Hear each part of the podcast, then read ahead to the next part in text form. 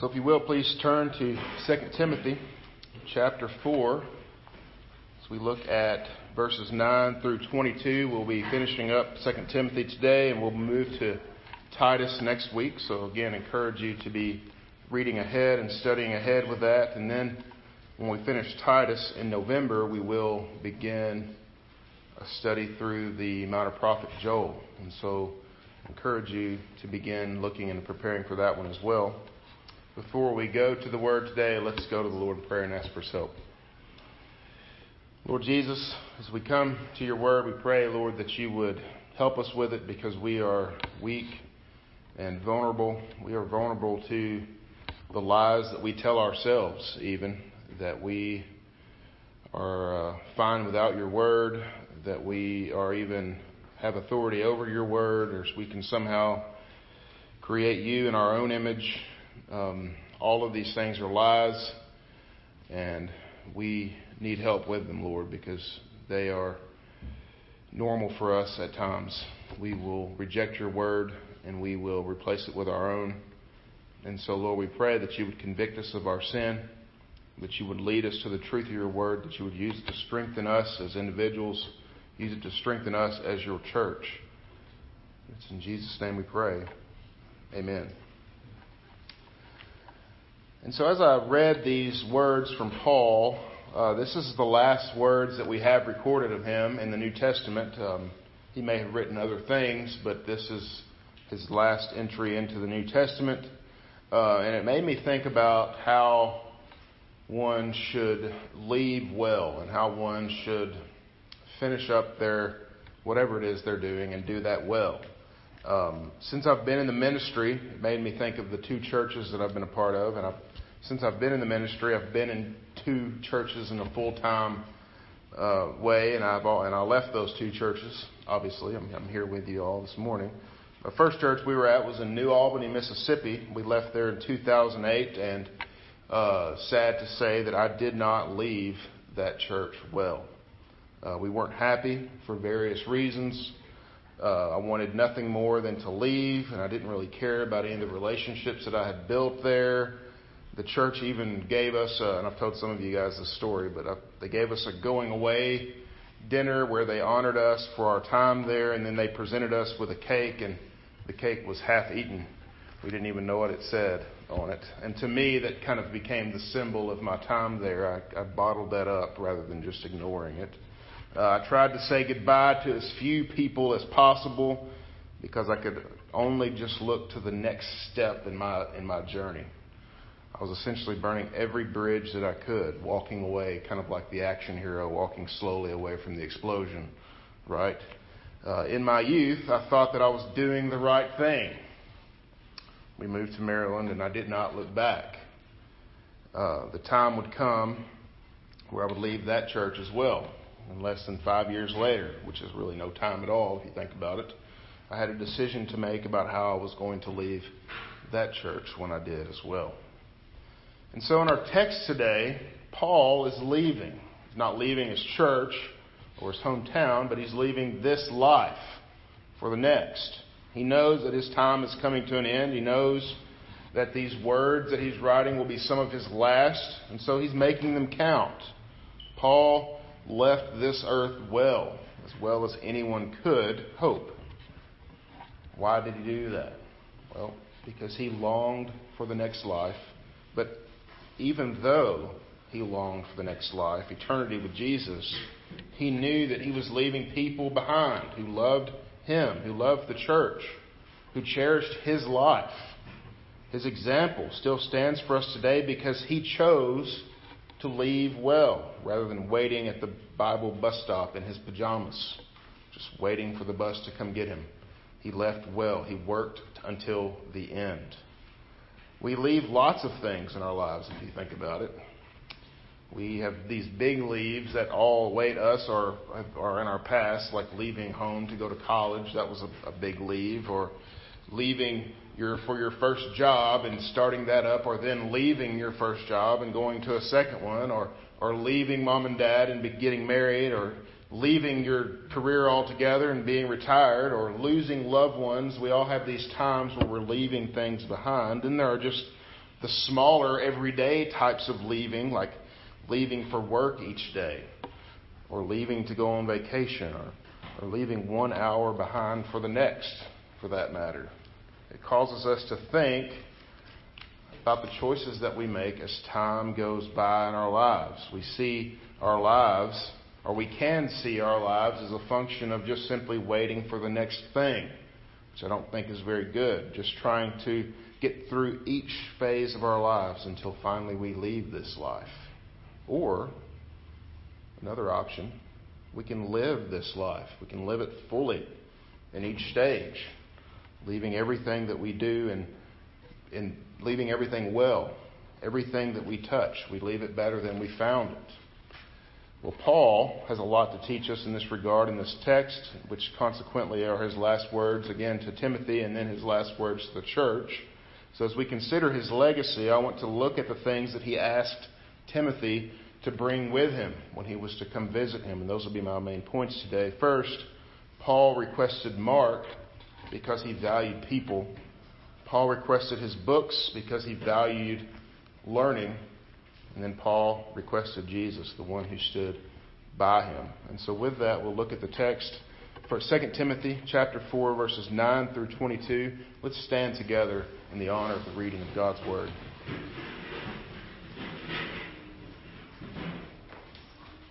2 Timothy chapter 4 starting at verse 9. Do your best to come to me soon, for Demas, in love with this present world, has deserted me and gone to Thessalonica. Crescens has gone to Galatia, Titus to Dalmatia. Luke alone is with me. Get Mark and bring him with you, for he is very useful to me for ministry. Tychicus I have sent to Ephesus. When you come, bring the cloak that I have left with Carpus at Troas, also the books, and above all the parchments. Alexander the coppersmith did me great harm, and the Lord will repay him according to his deeds. Beware of him yourself, for he strongly opposed our message. At my first offense, no one came to stand by me, but all deserted me. May it not be charged against them.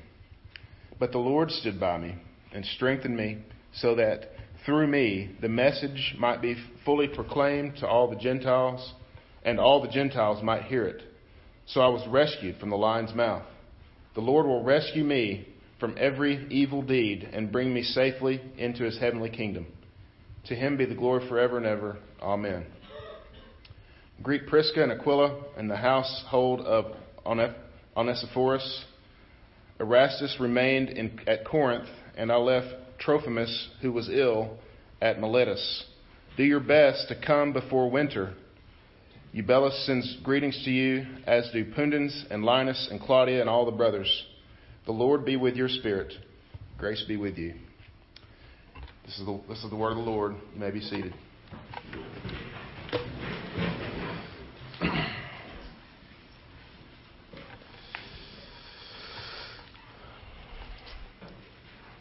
So, again, as our last time in 2 Timothy, we're basically coming to an end of Paul's ministry. Uh, we're going to start Titus next week, which kind of has us backtracking a little bit. As I, as I read through this passage, I realized he's sending Titus somewhere. Well, in the next book that we look at, we're going to be looking at his letter to Titus. Uh, but it does help us to look at this at his ministry, I think, in this way, because it's an interesting uh, look at how he does things he has a group of very prominent, very competent men and women by his side, and he's raised up leaders of the church in these folks, and he's done so very well. However, this process hasn't been without its bumps along the road. There have been relationships that have fallen out, churches that are already walking away from the faith that he had first taught them. It just highlights for us that Paul is not perfect. I'll say that again. Paul isn't perfect. So as we look at his life, remember that he was a sinner. He was very aware of that fact, even though sometimes we forget. I think we forget to that when we look back at his ministry. We want to maybe do things the way he always did them. Well, sometimes he messed up. There were times that he made wrong decisions. Obviously, the words recorded in Scripture are all correct, sure, but the life that he led was right turns and wrong turns, a bunch of them. And so only one man lived without mistakes, and that's our Lord Jesus Christ. So let's remember that as we consider the life of Paul. Paul isn't an example for us to follow necessarily, but there are principles from his life that we can learn from. We have to be careful that we're not following the man Paul, in other, way, in other words. So, first, let's look at the point Paul requested Mark because he valued people.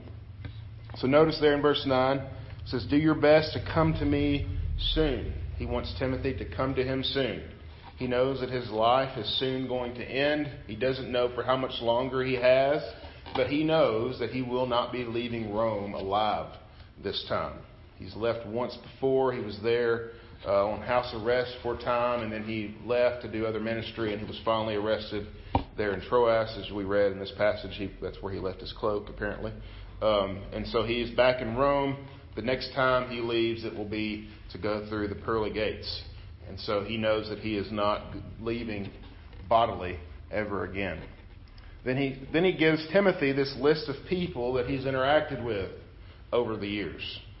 And he, and he, it's interesting some of the different things that he tells Timothy here. He says, first, Demas. And well, Demas is one that has left him, deserted him for the present world. It says, in love with this present world, has deserted me and gone to Thessalonica. Demas is actually mentioned in other books. He's, in, he's mentioned in Philemon, he's mentioned in Colossians. And in, in these books, he's mentioned as being one of the team. He's mentioned as being one of Paul's workers, one that is working in the gospel. And since then, he has walked away. This has to be a sad thing for Paul, writing this. We'll look at some of the other names Crescens and Titus and Tychicus. They've all left as well. But what are they leaving to do? Presumably to do the work of ministry. These are good things for Paul. These are men that he has discipled, and now they're continuing his work. And guess what? They'll continue it after he leaves. We have evidence of that. And so these are, these are good things for Paul. And then we have Luke. Says that Luke is with him. Think about this for a minute. Luke and Paul together wrote more than half the New Testament. And there they were together. Maybe they were, maybe even with Luke putting some of the stories of his gospel together then. He and Paul talking together about things. They would have shared stories. It must have been fabulous to have been there with them. And then we get Mark. He says, Bring Mark with you. Well, turn with me to Acts chapter 15, if you will, please. Acts chapter 15. This, these words, bring Mark with you, have some significance beyond just bring this guy too.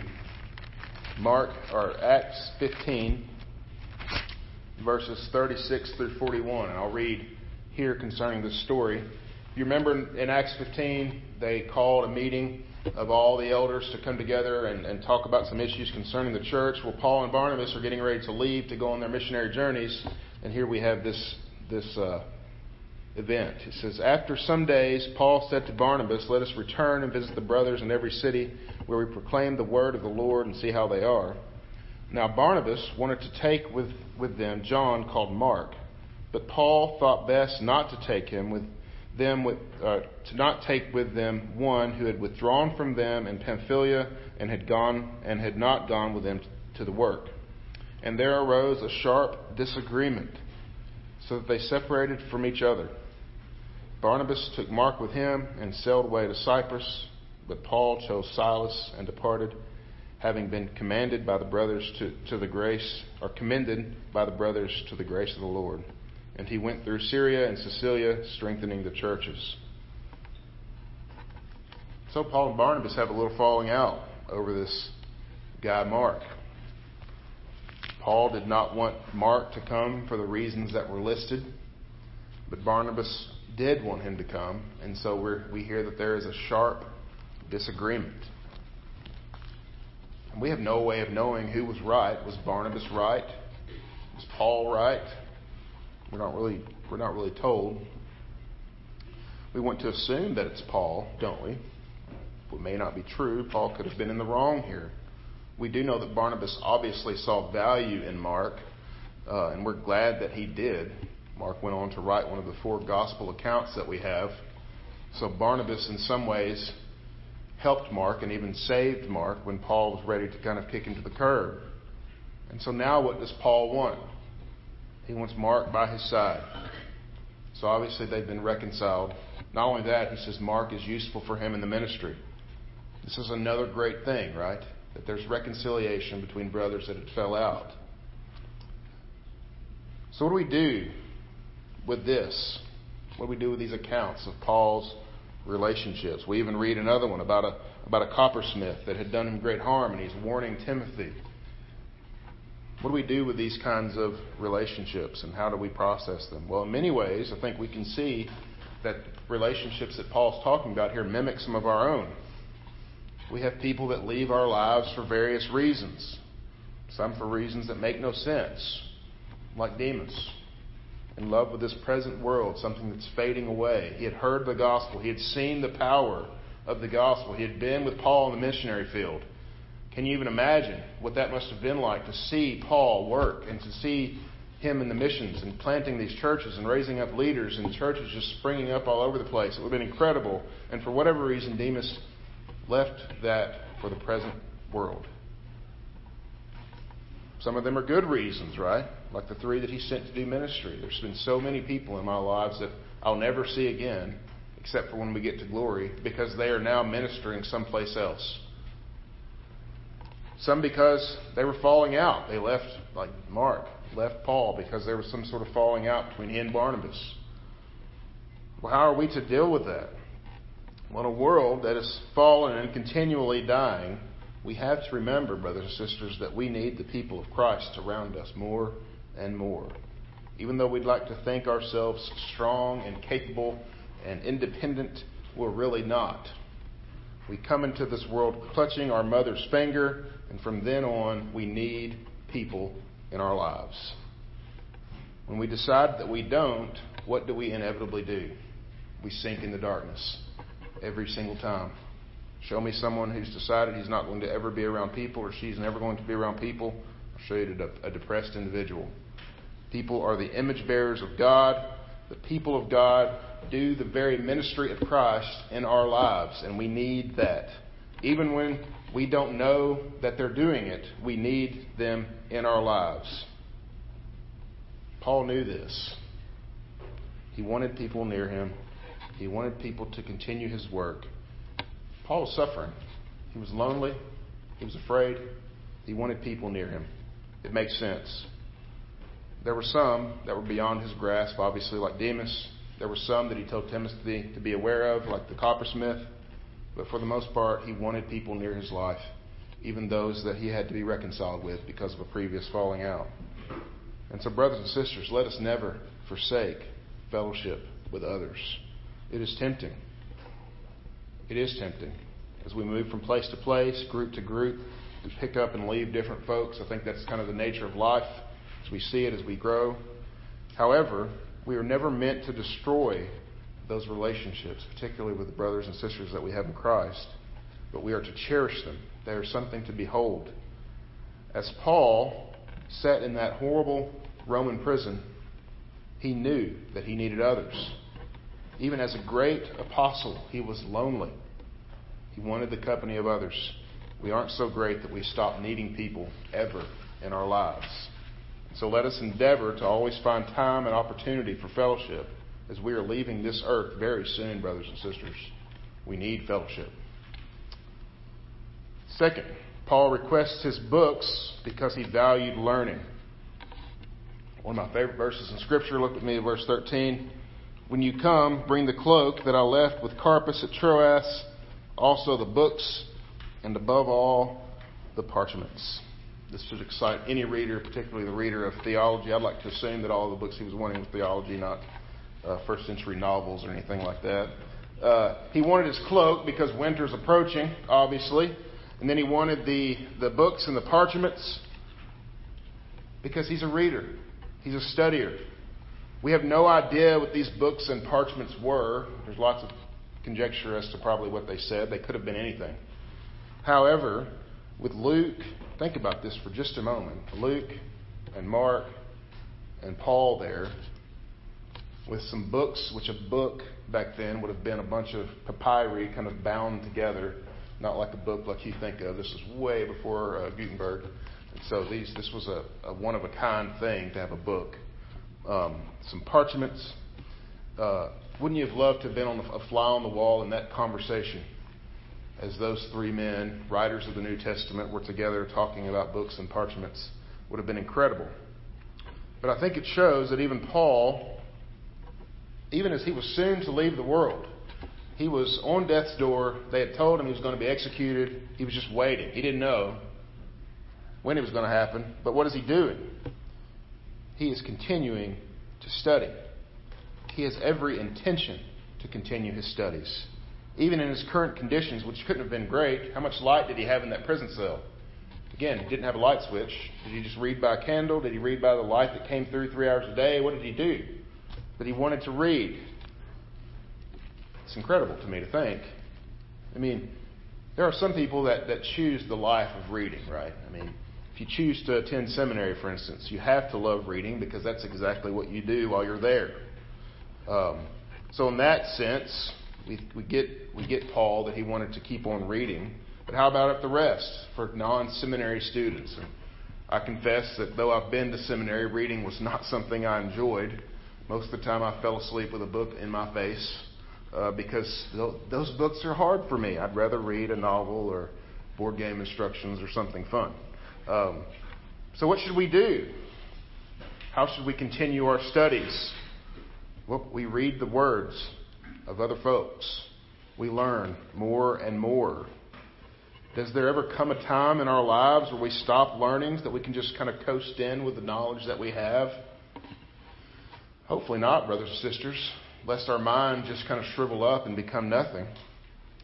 Charles Spurgeon, great English pastor, he said this on this text, and this is a lengthy quote, but every bit of it deserves quoting. Um, and so I'm going to read from it. This is just this is great on on the concept of reading and how we should cherish that. It says this. He says, We do not know what the books were, and we can only form some guess as to what the parchments were. Paul had a few books which were left, perhaps wrapped up in the cloak, and Timothy was to be careful to bring them. Even an apostle must read. He is inspired, and yet he wants books. He has been preaching at least 30 years, and yet he wants books. He had seen the Lord, and yet he wants books. He had a wider experience than most men, and yet he wants books. He had been caught up into the third heaven and had heard things which was unlawful for a man to utter, yet he wants books. He had written the major part of the New Testament, yet he wants books. The apostle says to Timothy, and so he says to every preacher, Give thyself unto reading.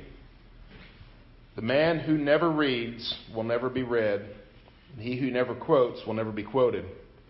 He who will not use the thoughts of other men's brains proves that he has no brains of his own. Spurgeon, not me. Brethren, what is true of ministers is true of all of our people. You need to read.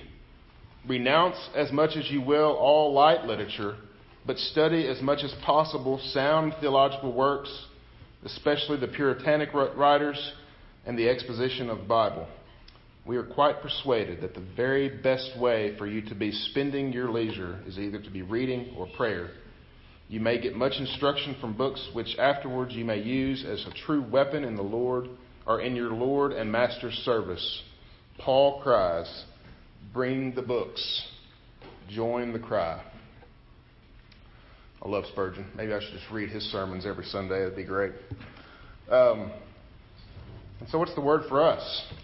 We should never stop learning particularly about our faith. Rest assured, the, the parchments and the books that Paul was asking for had something to do with, with learning about his faith, had something to do with learning that was going to further his ministry and his cause. And this isn't just for the ministers among us, this isn't just for the bookworms among us, but this is for all of us. And I appreciate Todd's testimony concerning the uh, R.C. Sproul book on prayer. prayer. He said, It's a book that I can read. Well, I'm sure that Todd can read a lot of books that most of us can't even look at. Uh, however, that's a great start, right? I mean, it's get something that you can read and learn. There, there's tons of stuff out there now, particularly since we're on this side of Gutenberg. We have the printing press. There are books just wildly available. Our faith is too vast and too important for us to ever give up learning about it. We must endeavor to always soak up more so that we can give that much more. Spurgeon recommends the Puritans and commentaries. That's fine if you're into that sort of thing. I'd add to that the countless books that were designed for everyday folks on tough subjects like prayer, like the atonement, justification, apologetics, end times. All of these subjects that are very dense subjects have easy to read books about them. We can never, we should never stop learning when it comes to our Lord Jesus, and so let us never endeavor to stop. So, lastly, Paul requested Jesus, the one who stood by him. So, look with me at verses 16 through 18. Verses 16 through 18. He says, At my first offense, no one came to stand by me, but all deserted me. May it not be charged against them. But the Lord stood by me and strengthened me, so that through me the message might be fully proclaimed, and all the Gentiles might hear it.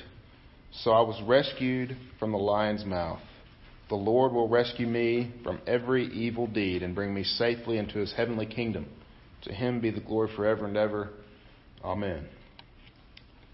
So while Paul was in Rome, he would stand trial several times. You have to kind of understand what was going on there. They would bring him before the court. He would stand trial. They would convict him. They would send him back to court. Then they might bring him or bring back to prison. And they might bring him forward for his sentencing and all these different things were going to go on.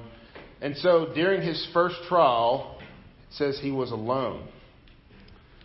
Uh, Dr. Ligon Duncan, who's the president of RTS Seminary, he brought up an interesting point concerning this. He said, Paul spent his entire ministry looking forward to the time that he would get to testify before the highest court in the land, before the highest person in the land, Caesar, where he would get to share Jesus at the court. And he did, but he was alone. Only two people know what was said. Two believers that we'll see in, in glory, perhaps, know what went on in that trial. Paul, and of course our Lord Jesus. He was there. Notice what he does. Turn with me to Acts chapter 7, real quick. There's something here that I didn't want to miss that I think is very important. Acts chapter 7, right there at the end of chapter 7, verse 59. Here's the stoning of Stephen. Speaking of sermons that should be read aloud, uh, Stephen's is incredible. But look at verse 59. It says, And as they were stoning Stephen, he called out, Lord Jesus, receive my spirit. And falling to his knees, he cried out loud with a, he cried out with a loud voice, Lord, do not hold this sin against them. And when he had said this, he fell asleep. And Saul approved of his execution. And there arose on that day a great persecution against the church in Jerusalem, and they were all scattered throughout the regions of Judea and Samaria except the apostles. And so, there Paul stood approving of the execution of Stephen. Stephen says, Forgive them. They don't know what they're doing. Who was he, whose words were he echoing? He was echoing the words of our Lord Jesus on the cross, was he not? And here Paul says those very same words. Even though there was no one here at my defense, they all deserted me, but may it not be charged against them. I think that's great that Paul, now on the doorstep of death, asked forgiveness for those who didn't stand with him. But there was one who did, and that was our Lord Jesus. Verse 17, it said, But the Lord stood by me and strengthened me, so that through me the message might be fully proclaimed. He stood by one. Now get this. Remember what we just read in Acts. Our Lord was there. Paul knew he was there. No one else saw him, but he was there. He stood by Paul, even though Paul once stood against him. He stood by Paul, even though no one else stood with him when he was arrested and when he was nailed to the cross. What did his followers do? They ran. They were afraid. He stands by us. He stood by us even while we were his cursed enemies. He stands by us even now when we reject him openly. Every single time that we sin against him, he stands by us and he says, I will not forsake you. You are mine. Brothers and sisters, though people may fail us, though all the learning in the world will only take us so far, our Lord Jesus presents us before the Father of heaven because of what he did for us. He presents us blameless because he went willingly and alone to his death, and no one stood beside him, not even his heavenly Father. If anyone ever finished this life well, it was our Lord Jesus, who did what he came to do and is still doing what he promised he would do in our lives. He finished well, and He will finish each of us well. Because He's good, because He is our Redeemer. We will finish well because He says He will complete us. Even though I burn bridges in my life, and even though I make people upset, even though I don't do the things I should do, even though I'm going to leave this life ultimately worse than I found it because I'm a sinner, He will finish me, and I will be in eternity with Him because of what he did. So, in conclusion, to finish my story about Maryland, I left Maryland well. I didn't burn bridges. I left the ministry better than I found it. I have no regrets for my time there. I learned through the Lord's grace and His work in my life. To God be the glory. But let us always keep the people of God close, brothers and sisters even as they come and go from our lives.